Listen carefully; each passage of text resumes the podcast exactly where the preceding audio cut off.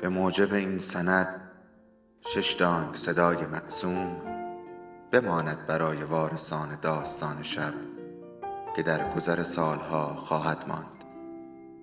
ارادتمند داستان شب.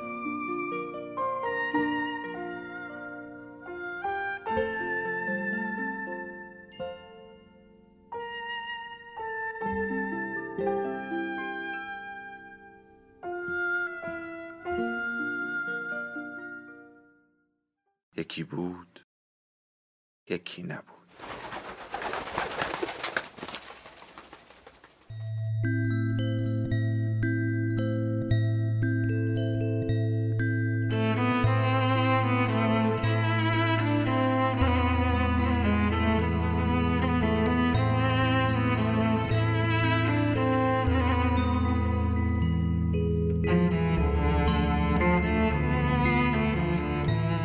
بارون درخت نشین.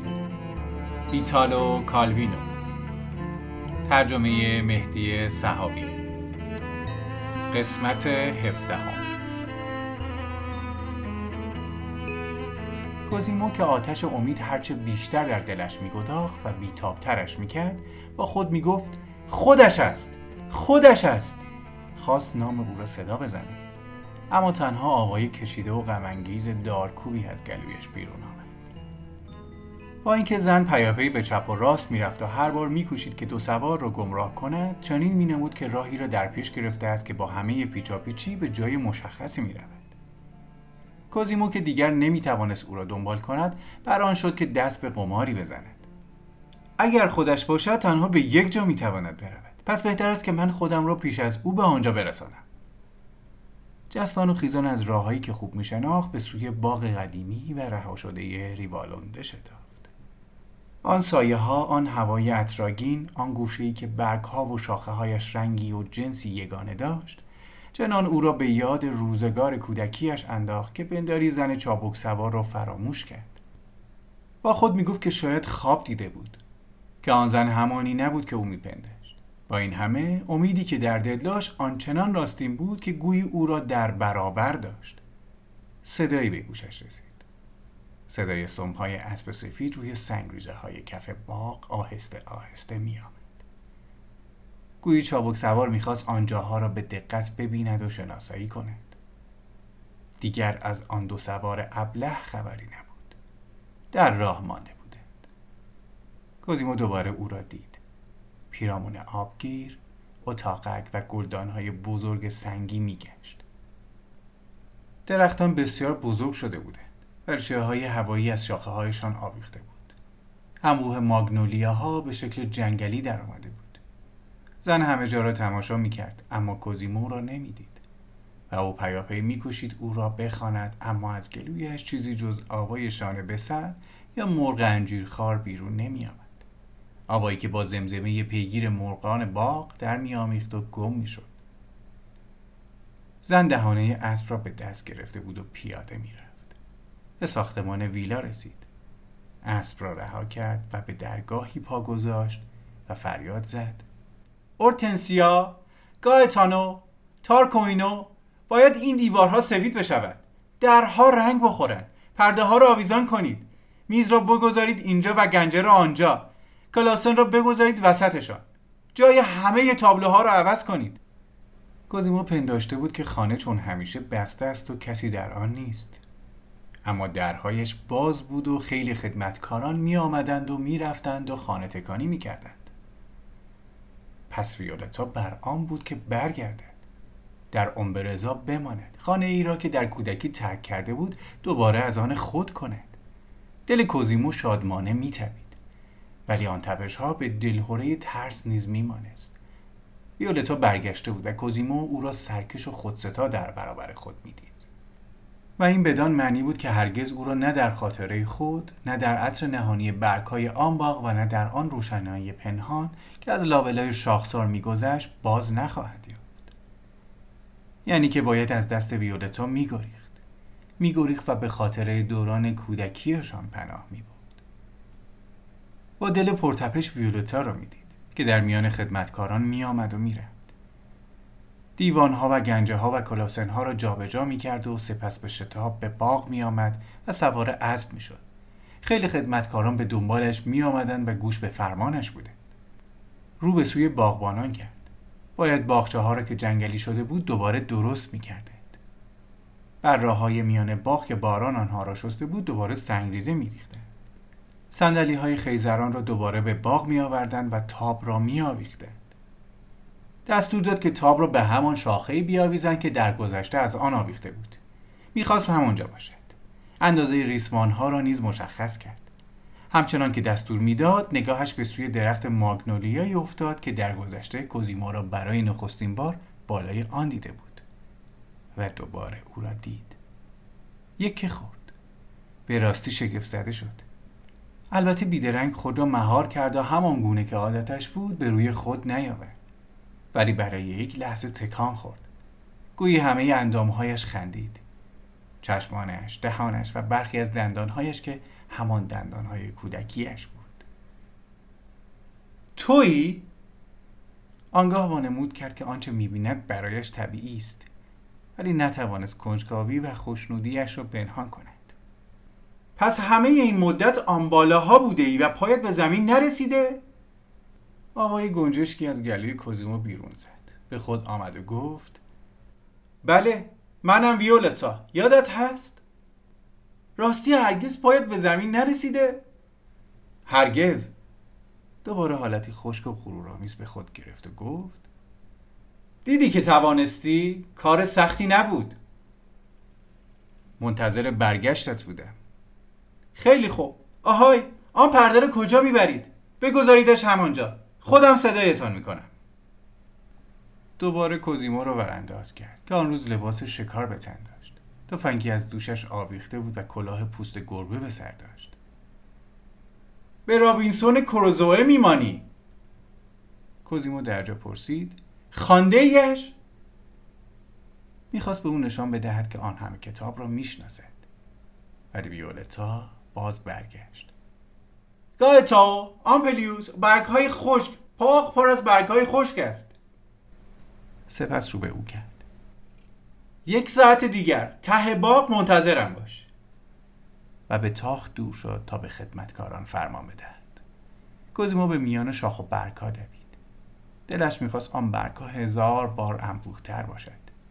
بهمنی از شاخه ها و ترکه و برگ و ریشه و خزه و پیچک باشد و او را درون خود بیاندازد و غرق شود. غرق شود تا بتواند دریابد که آنچه او را از خود بیخود می کند شادمانی است یا ترس. بالای درخت تناور ته باغ نشسته بود. پاهای خود را به شاخه می فشرد و ساعت جیبی بزرگی را نگاه می کرد که از پدر بزرگ ژنرال فون کورتیتس به او به ارث رسیده بود. با خود می گفت که ویولتا نخواهد آمد. اما او آمد. سر وقت سوار به اسب آمد. بیان که نگاهی به بالا بیاندازد اسب را زیر درخت ایستاند سربندی نداشت و جلیقه سواریش را به تن نکرده بود.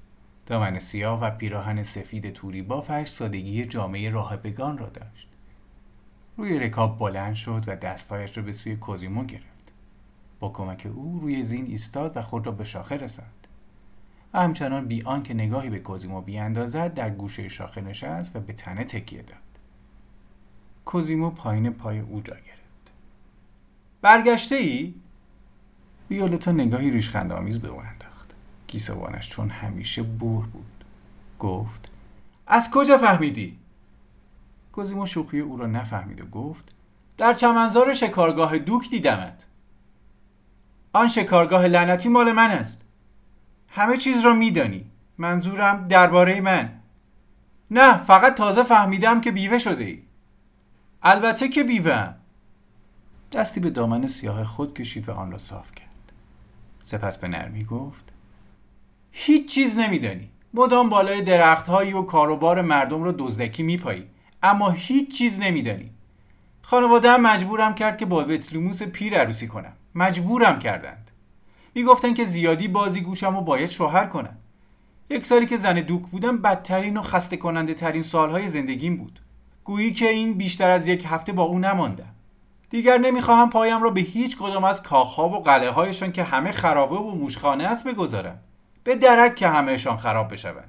از این به بعد همینجا در خانه بچگی هایم میمانم. البته تا وقتی که دلم بخواهد. بعد می‌روم. دیگر بیوه و هر کاری که دلم بخواهد می‌کنم. راستش همیشه همینطور بودم. با بتلیموس هم برای همین ازدواج کردم که خودم دلم می‌خواست. حقیقت ندارد که مجبورم کردن. می‌خواستن هر آنچه زودتر شوهر کنم. من هم مردی را انتخاب کردم که از همه پیرتر و مردنیتر بود. چون فکر می‌کردم هرچه زودتر بیوه شوم و حالا بیوه و آزاد. کوزوما هاج و واج مانده بود و گوش می‌کرد. می‌دید که ویولتا بیش از هر زمان دیگری از او دور است. دوشاسی بیوه و هوسران بود و به دنیای دست نیافتنی وابستگی داشت. همه آنچه توانست بگوید این بود که با کی بازی گوشی می‌کردی؟ حسودی می‌کنی؟ بدان که هرگز اجازه این کار را به تو نمی‌دهم. کوزیمو که به راستی نیز حسودی می‌کرد خشمگین شد. اما در همان آن با خود اندیشید. چرا حسودی؟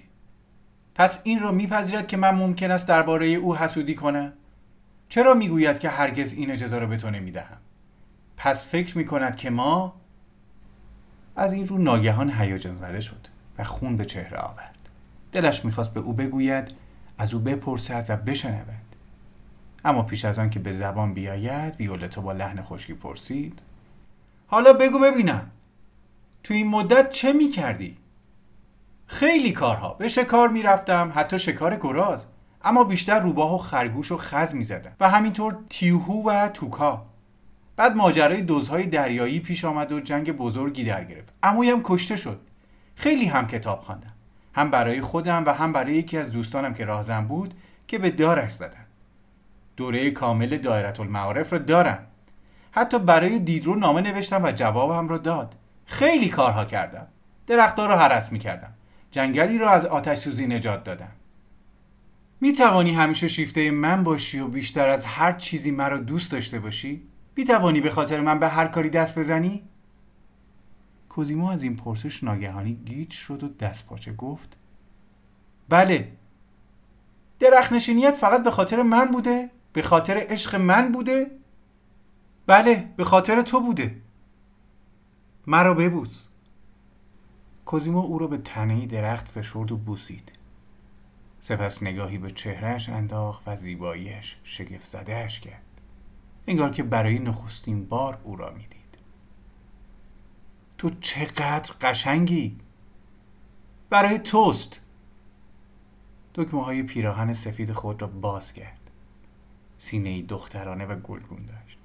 هنوز دست کوزیمو به آن نرسیده بود که بلند شد و به میان شاخه ها خزید.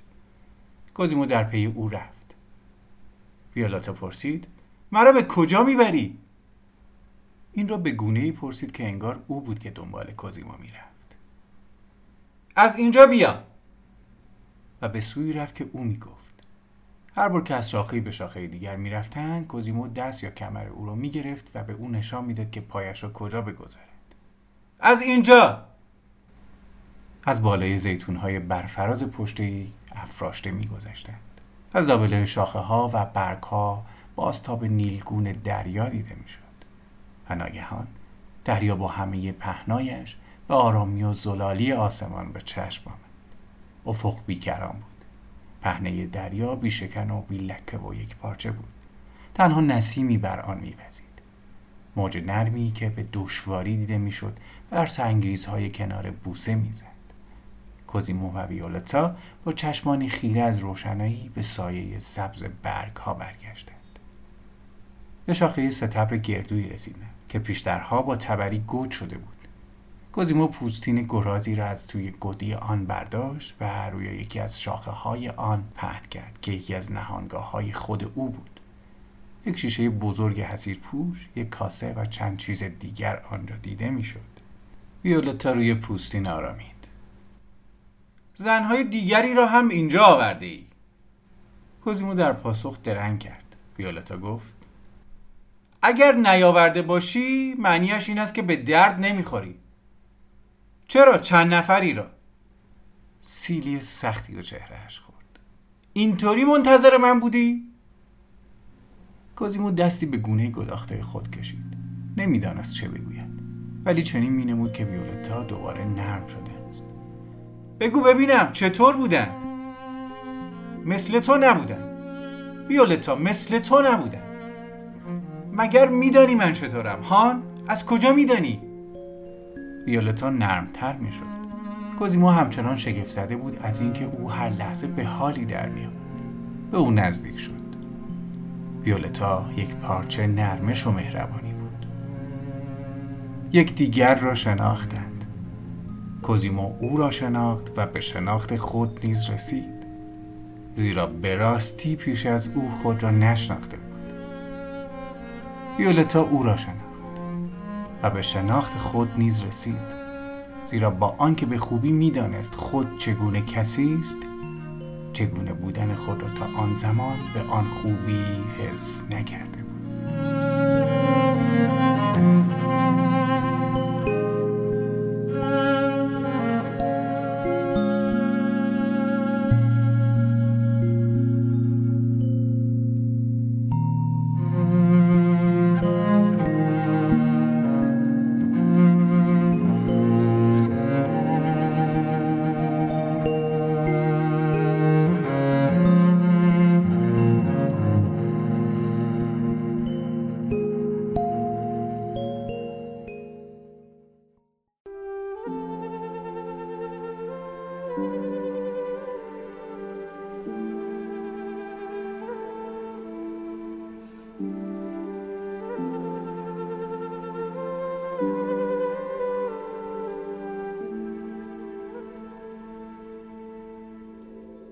داستان شب بهانه است. برای با هم بودن دور هم نشستن شنیده شدن.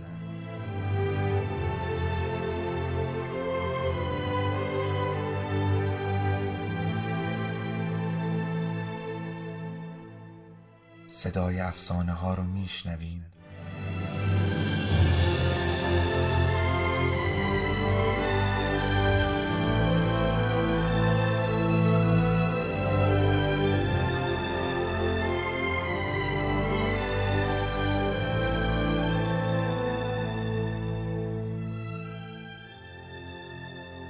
شبتون بخیر.